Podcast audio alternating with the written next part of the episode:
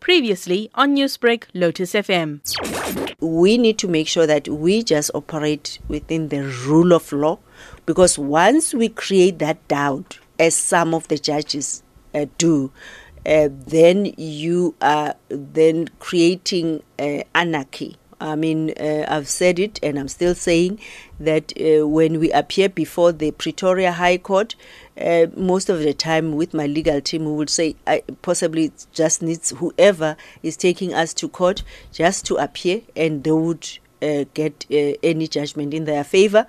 I know you made another observation. You say that the judiciary and the courts have, you know, made a sudden U-turn on some of the key legal principles that they've um, used previously, specifically during the tenure of your predecessor, um, Advocate Tulima Madonsela.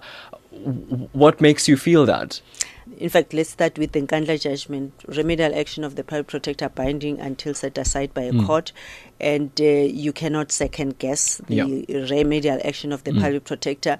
But then, when we issue uh, the remedial action, uh, then there's those questions that no, we've uh, lodged an, a review, uh, and uh, you know you need to just stop uh, everything and not enforce the the, the, the implementation and the court found that that is fine. But you go to the the CIEX uh, judgment where the court was saying you cannot instruct the SIU to do the following. So i i- there's those inconsistencies, but Yeah. I think that needs us to make sure that we are consistent in what we we, we are doing. Yeah. So, so, what do you think it's saying then about the respect for your office right now in its current context? It's not about me. It's about uh, respecting the constitutional institution.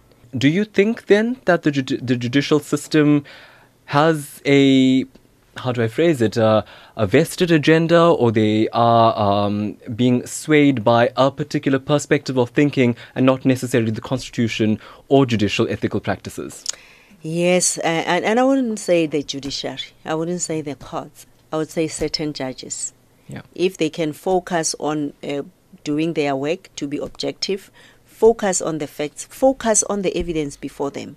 Let's forget about uh, judges who would even write their judgments and mention uh, political statements like New Dawn and stuff like that.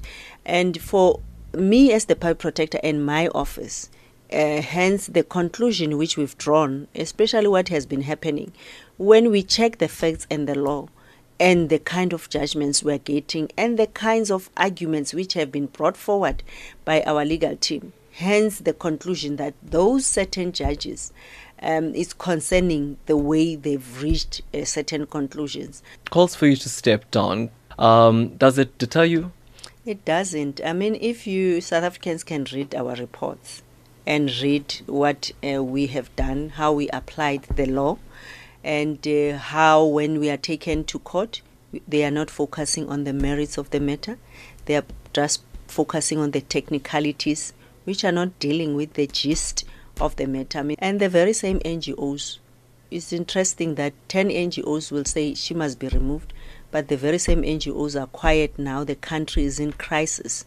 Are you then, as NGOs, uh, uh, surely concerned about the livelihood of our people? No, you are not. So they are exposing themselves uh, to that because their priorities are very skewed. Newsbreak, Lotus FM, powered by SABC News.